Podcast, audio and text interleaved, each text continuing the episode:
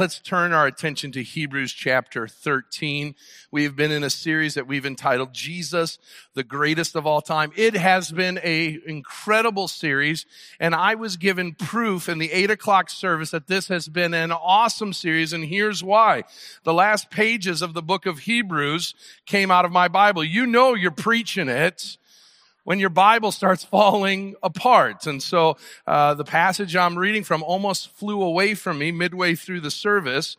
But it is a reminder. We've been in this book for some time and we have been seeking to understand it and know it in a way that would make us greater followers of Christ. And in doing so, that we would endure and persevere even amidst the trials and tribulations that are all around us. And remember, this is what was going on in the time of the Hebrews persecution and difficulties.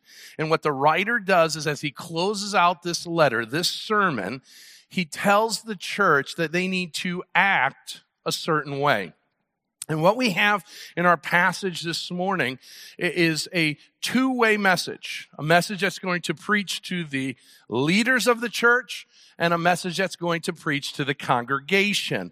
And we're going to be in Hebrews 13, verses 17 through 19.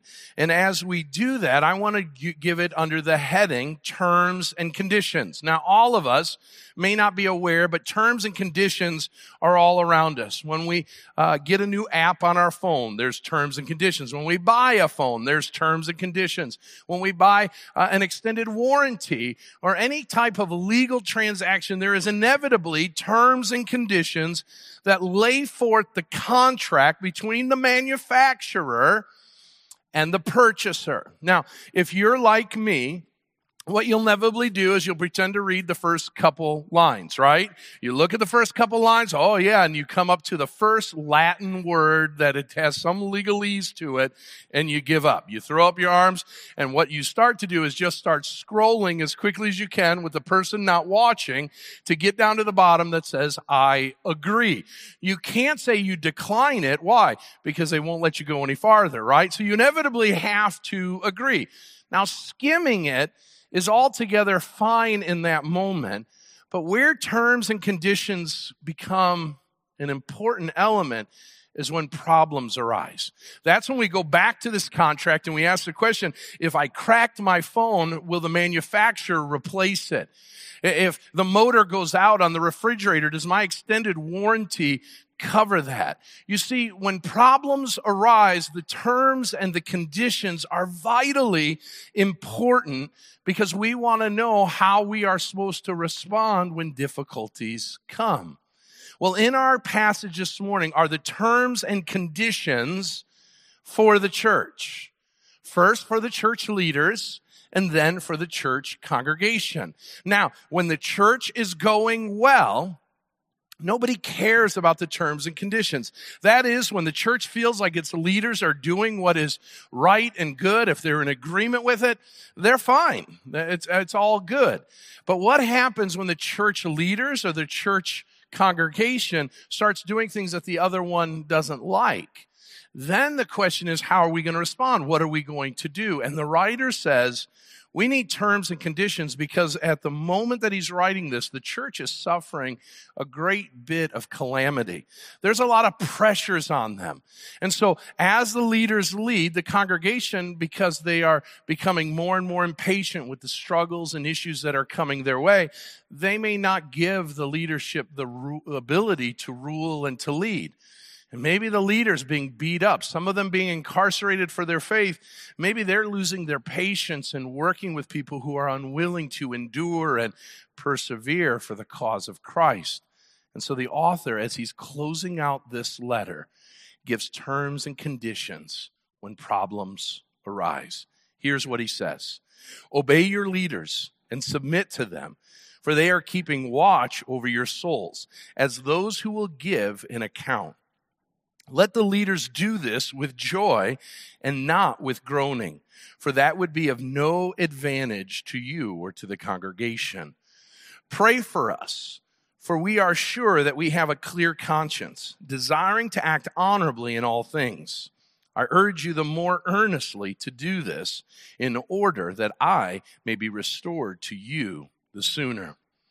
Now, as we talk about the dynamics of the church leaders and the church, we need to recognize in any church, there's a spectrum by which individuals or the church will fall. Uh, we're going to land somewhere. And let me deal with the two extremes. The first extreme within churches is what I want to call congregational anarchy. That is every person for themselves. This isn't that the congregation is going to vote on things that we see in the scriptures that people got together and, and, and cast their affirmation for a certain decision that would affect the church. It seemed good to them. The book of Acts says a couple different times speaking of the church in moving ahead. What I'm talking about is that this is the time of judges. Everybody does what is right in their own eyes. And there are a lot of churches in our country and maybe throughout the world where the church is not led by one person. It's led by all the people. And that is they just do their own thing. Now, the way you know that there's this type of church is first of all, they're going to have contentious church meetings. Anytime the church gets together, you're going to white knuckle it because people are going to be angry. They're going to be vocal. Uh, they're going to yell. They're going to be disappointed with anybody who's leading in a way that they're not okay with. Another thing you're going to see is short leadership tenures. That is, their elders or their pastors are going to serve in short times. In fact, in America, did you know the average pastorate uh, for a church in America is 18 to 24 months? It is a short amount of time. That's an indicator that there are some unhealthy churches in our midst that literally either they're being voted out or they're resigning to get away from the anarchy that's in their midst. But then on the other side of the spectrum, the other extreme, we see a lot of here in America, and that is what I would like to call the celebrity attraction model of leadership. And that is we uh, follow and we listen to, whether it's through podcasts or see them on television or the radio, we find individuals that it seems that they're more about themselves and their persona than they are serving and honoring God and his people. Uh, it goes to crazy extremes. There's websites out that are showing, uh, I think it's preachers and sneakers, it's called. And it shows these preachers that are wearing thousands of dollars worth of shoes and, and bling and all that. By the way, I'm wearing Skechers, okay? and uh, and and then watches. They they talk about the thousands of dollars of watches. I have an eighty-five dollar uh, fossil watch, just so you know. But but this idea of celebrityism Many times these pastors have no involvement with the congregation. Many times they're in a back room, which is called a, a green room, where they have buffets and all of that stuff, never to be seen. They walk out on stage, they do what they do, and then they walk back off the stage. We've got to be careful of these things. These are dysfunctions that are um, antithetical to biblical ecclesiology. God envisioned not for his pastors, first of all, to be walked all over and for everybody to lead the church. He called pastors to equip and to lead the church. But likewise, he did not call them to become celebrities who are more about their own persona than the ministry of the church. And so what we want to do, and I hope that you don't think that we are any of those spectrums, but that we would be somewhere in the middle, working through the difficulty of the relationship between the leadership and the laity of the church. And the author seems to say that that was a problem in the book of Hebrews, and that's why he in, gives time and attention to this, and he gives words of encouragement and exhortation to both groups of people. Now, who do we start with? Well, because I'm a bit biased as a pastor, and because I know that I'm going to be preaching to you what your job is with response to me and my partners in ministry, the elders, I want to start with us. And the reason why I want to start with the pastors is, is I believe if we do our job well, it will make your job of following and, and uh, trusting and submitting to us a whole lot easier um, that you'll be able to do it. So let's start first of all with the pastors.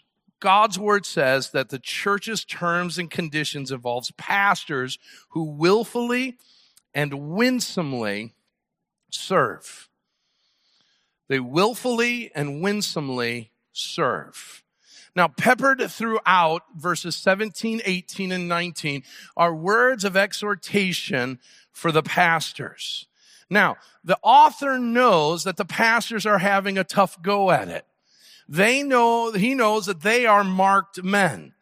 Many commentators believe the individuals that are in prison are their pastors. Remember your pastors who are in prison. Why would the pastors be in prison?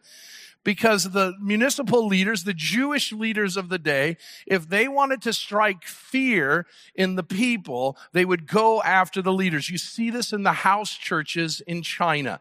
Very rarely do you hear of parishioners being put in prison in China. What you hear is church leaders and elders, those who have been identified as the leaders of the church being put in prison and being given ill treatment.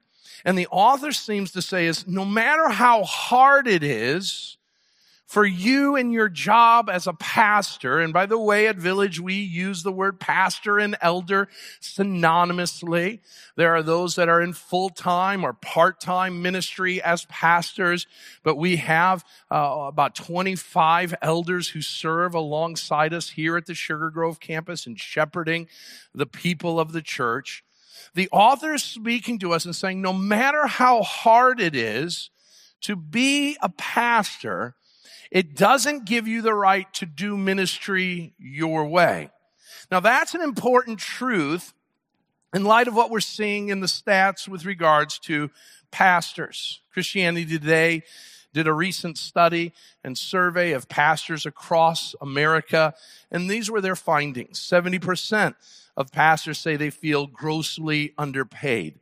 90% of pastors say that ministry was completely different than that what they thought it would be when they entered ministry. 70% of pastors fight depression continually. 50% of pastors feel so discouraged that they would leave the ministry if they could, but have no other way of making a living. 80% believe pastoral ministry has negatively affected their families. 80% of spouses feel the pastor is overworked and they themselves feel left out and underappreciated by church members.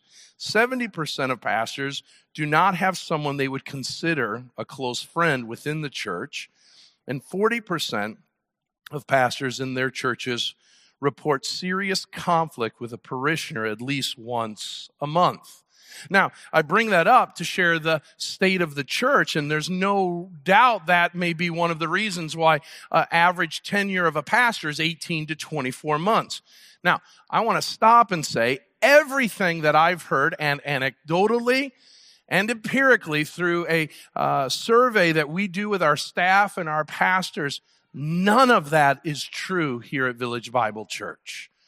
You have done the job that God has called you to do. And so what you are not going to hear from me is beating you up for not doing what you need to. I'll be honest with you. If there was work that needed to be done, I would give it to you. But in this area, you have gone above and beyond. And one of the ways you can see it is our average tenure is not 18 to 24 months, but probably closer to at least a decade or longer. And that is a telltale sign that the pastors and elders of your church love to serve you because you've made their job a joy and not a burden. So the author says, whether it's going well, Village Bible Church or not, the pastors have three things that they are called to live out. Let's notice what he says. First of all, before I get to those three things, he says, remember your leaders. This is important within New Testament ecclesiology, the way we do church. Leadership is two things. Number one, it is plural. Notice, obey your leaders, not leader, your leaders. Everywhere in the New Testament, when it speaks of elders, it always speaks in the plural. God has intended for elders, plural, to lead the church. Now, this helps with two things. Number one, it keeps from one individual allowing his whims and his ideas and his desires to carry the day. By having a team of people, it takes away the ability for one person's prerogatives to carry the day. The second thing it does is a plurality of leaders enables the leaders to carry or share the load together. One individual would never be able to handle the ministry of even a small church, all of the needs and, and issues and struggles that inevitably come in the life of the church. And so God has intended for leaders in the plural to serve. Likewise, it is plural and it's pastoral. Notice in the text, it says, remember your, or obey your leaders, plural. And it says, these are the individuals who are keeping watch over your souls. The idea there is they're shepherding you. In a biblical church, the leaders are not simply a board of directors. They are not guys who simply crunch the numbers. They are not individuals who simply set the programs. At the heart of every elder must be the people. They must long and love to be with the people of God. They must care and be concerned about the spiritual well-being of the people. They should be praying for the people, serving the people, ministering to the people.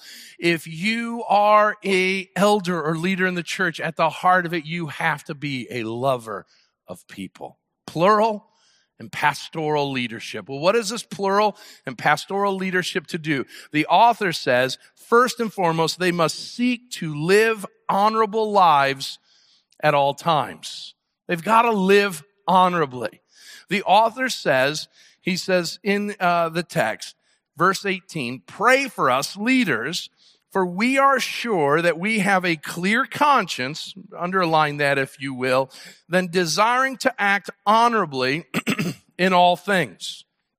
The idea here is that the leaders are saying, we need you to pray for us. And what we need you to pray for us about is our character. If we don't have character, then we have no reason to lead. One of the reasons why men who serve as elders need to have character is because of what it says in Hebrews 13, 7. That we are to imitate, we are to examine and um, emulate the lives of those who lead us. And the idea here is, is that when they speak the word of God, it's easy for Tim to preach the Bible to you. Do this, do that, honor God, don't fall to sin. But what is really hard is to live what I've just told you to do.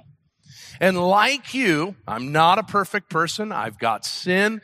I've got difficulties. I have temptations all about.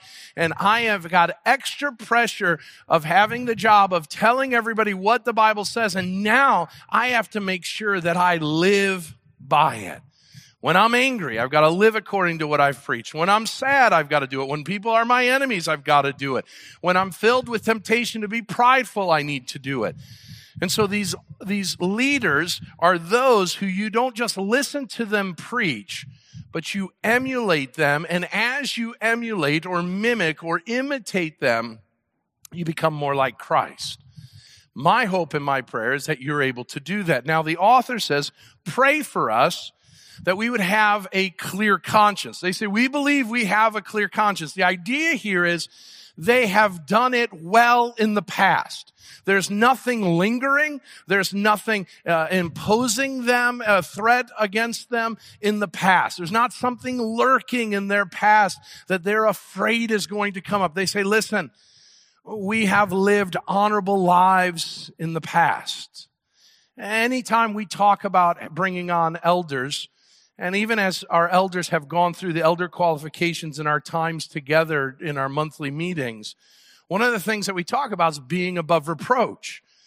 And while the qualifications of an elder are present tense qualifications, there has to be a period of time that that elder has proven themselves. In fact, the Bible says, be careful not to lay hands too quickly upon a man because there may be sins or issues that may have come up with, that you haven't examined or you were unaware of. You want to examine this person's life for a long time. He says, we believe we have a clear conscience. Our pasts are clean.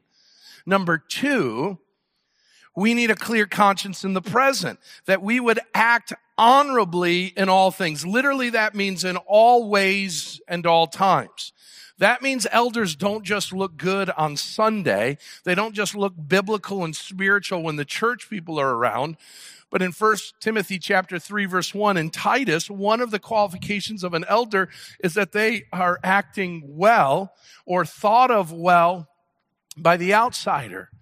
That means when Pastor Tim is out catering, his customers and his employees don't say, Hey, you get one Tim on Sunday and we get a different Tim Monday through Saturday. And those two Tims are very, very different.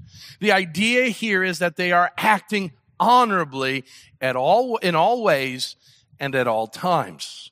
You need to be praying for your elders in this way. Elders, you need to be desiring and doing all you can to live in this way. Number two, these elders and leaders need to show humility because they are accountable.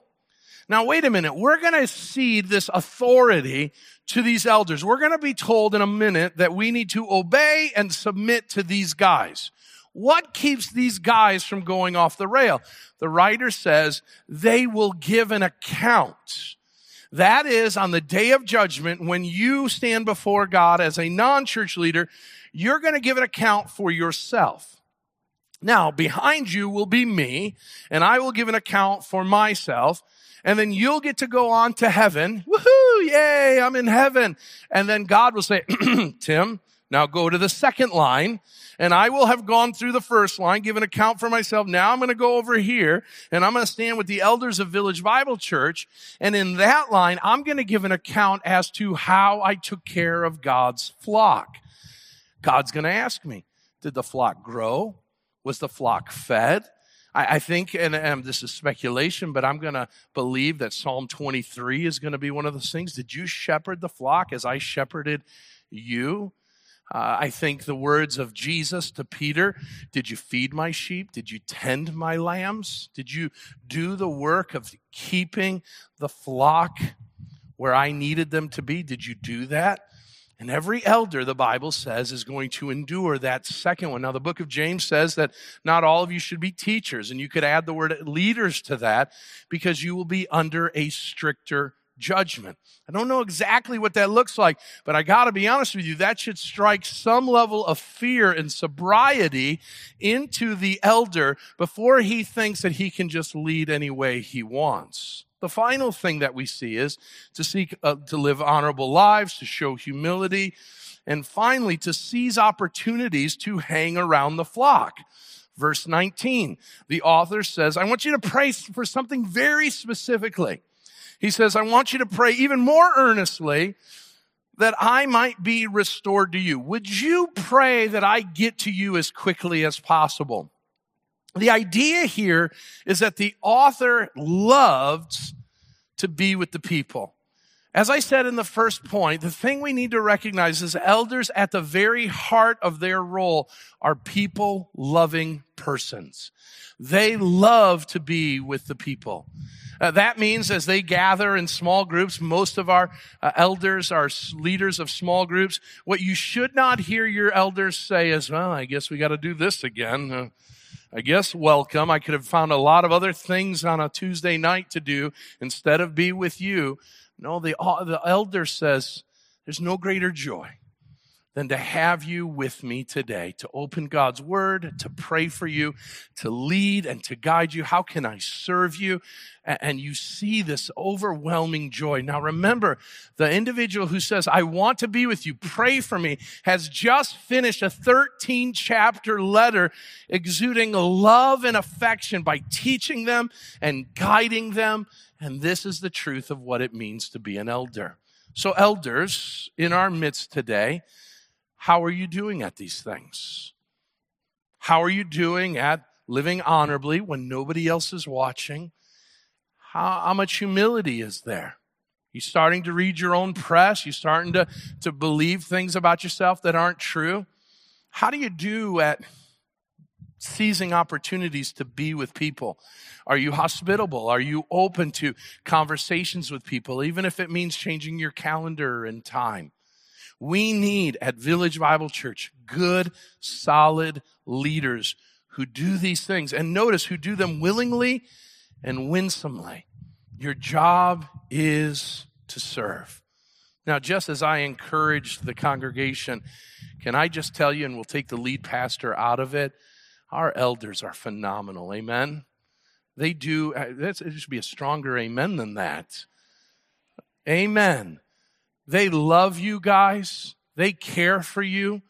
They, alongside their wives, seek to serve you. Are they perfect? Uh, do they have areas they can grow? Absolutely. And we challenge that and work with that.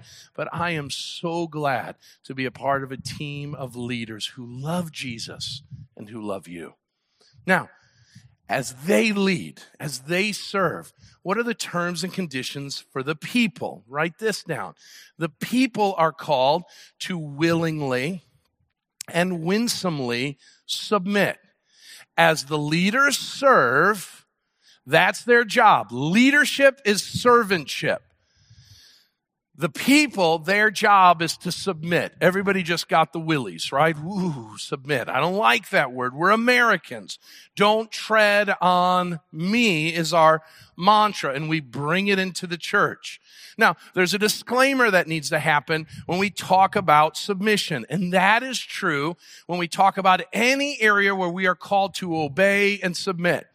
That's true in the church world for leaders or for congregation to submit and obey to leaders. It's true of wives who are called to submit to their husbands. It is true for parents or children who are called to obey their parents. It's true in the workplace when it says slaves uh, obey your earthly masters. And so anywhere that there is this dichotomy of leading and following, there's this inevitable time that we got to stop and say, but what happens if the leader asks me to do something that I don't think is right? Well, the Bible says, even within the government world, that we first have to honor and obey God before we obey or submit to any earthly institution, whether it's your husband, whether it's your parents, whether it's your boss, whether it's your church leaders. So let me give you a clause that I think is important. You are to obey and submit to your church leaders, listen, as they faithfully obey and submit to God. So what the author is saying is not, this is not a cult. What Pastor Tim or what the pastors and elders say on any situation goes. And there's a lot of excesses in there where pastors have been given total um, control of people's lives who they'll be friends with, who they'll marry, how they spend their money, what they will do, where they will go. All of that is out of bounds. We've even seen in some cult groups where the leader makes a decision on when they will all die. Of course, these are excesses that are completely and utterly out of bounds within the church context.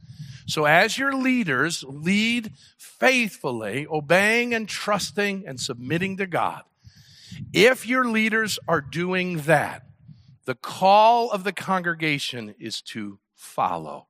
It is to obey them. Now, obey and submit very quickly is an inside outside thing. Let me rephrase that. It's an outside inside thing. Obey is outward or outside conformity. I'll do what they say, but I hate their guts. That's obeying. We obey laws, okay?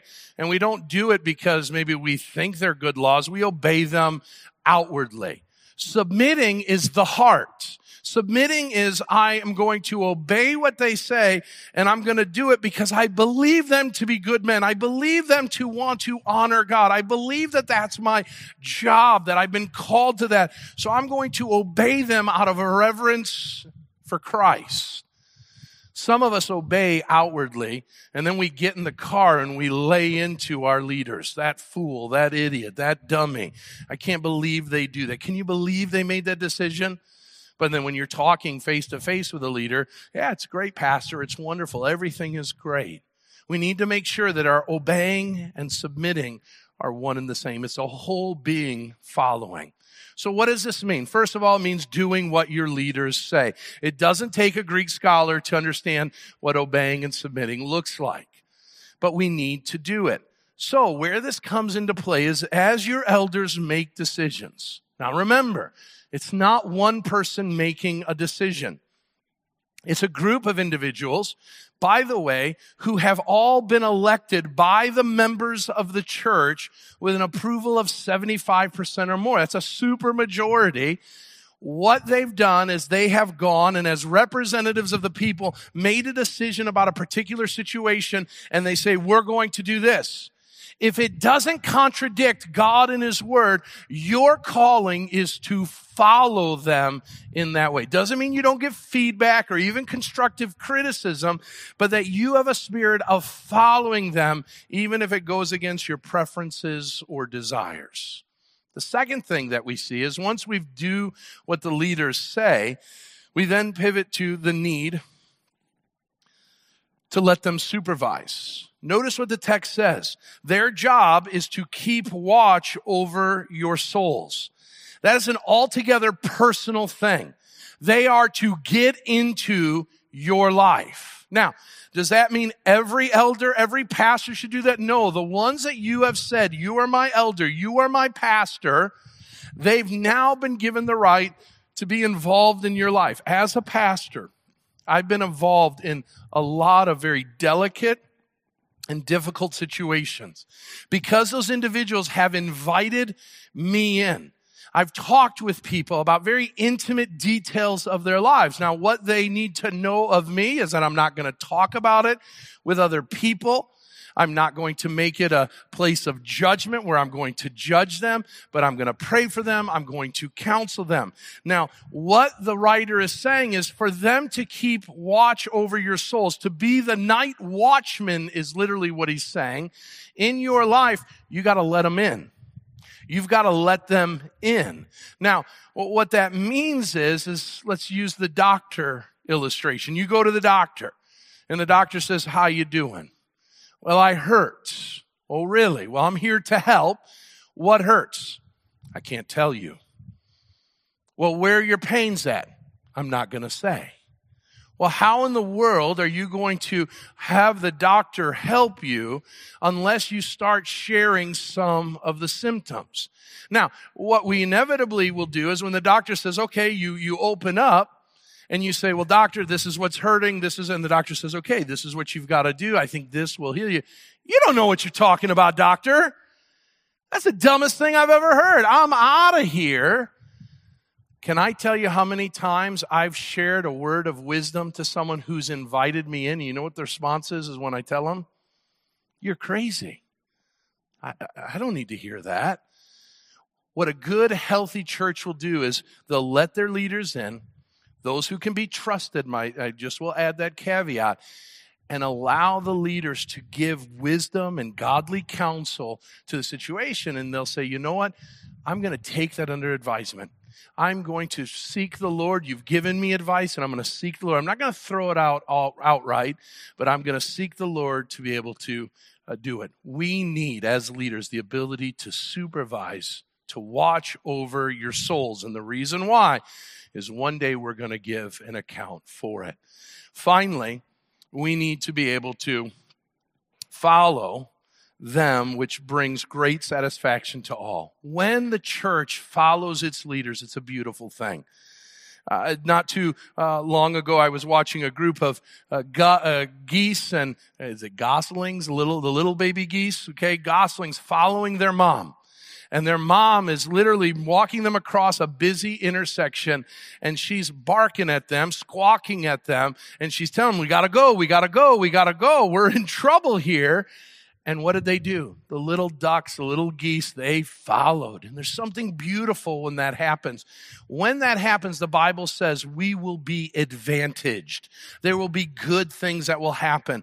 When leaders lead well and the church follows those leaders, everything will flow in the direction it needs to. And I'm here to tell you that's what happens here at Village Bible Church. That's why we're seeing the growth. That's why we're seeing the health because I believe we've got healthy and we've got healthy congregants. Now, how do we keep that? Write these three things down. We're going to say these things quickly. How do we keep what I believe we've got here? First of all, we need to pray for one another. We need to pray for one another. The author says, pray for us. Congregants, pray for your pastors. Pray for your elders. Take time and lift them up that they would not fall to sin or fall to disrepute. Pray, pray, pray. Pray for their families. Pray for their outside work and, and all that they do. Pray for them. And, and elders, continue the work that I know we're doing of praying for our congregants. Number two, we need to do our part well. We each have a part to play. And so what we need to do is we need to not say, well, the elders, they need to get better at this and I'll start following when they do. And likewise, elders can't say, well, we got a bunch of stiff necked people. I'll start leading well when they start following well. If you're an elder today, do what the elders have been called to do. If you're a congregant today, focus in on what God has called you to do and do your part well. God will honor it. And finally, we need to see ourselves serving as partners. Go back to the headings of the points. Notice both of us have to be willing and winsome in our jobs. We need to be willing and winsome. Uh, this is what God has called us to, and here's why. If we really believe that Jesus is the greatest of all time, then surely our church will look so much different than the world around us. And so let us make every intention to follow Christ and to follow our leaders and to serve Christ and serve those who follow us to the glory of God.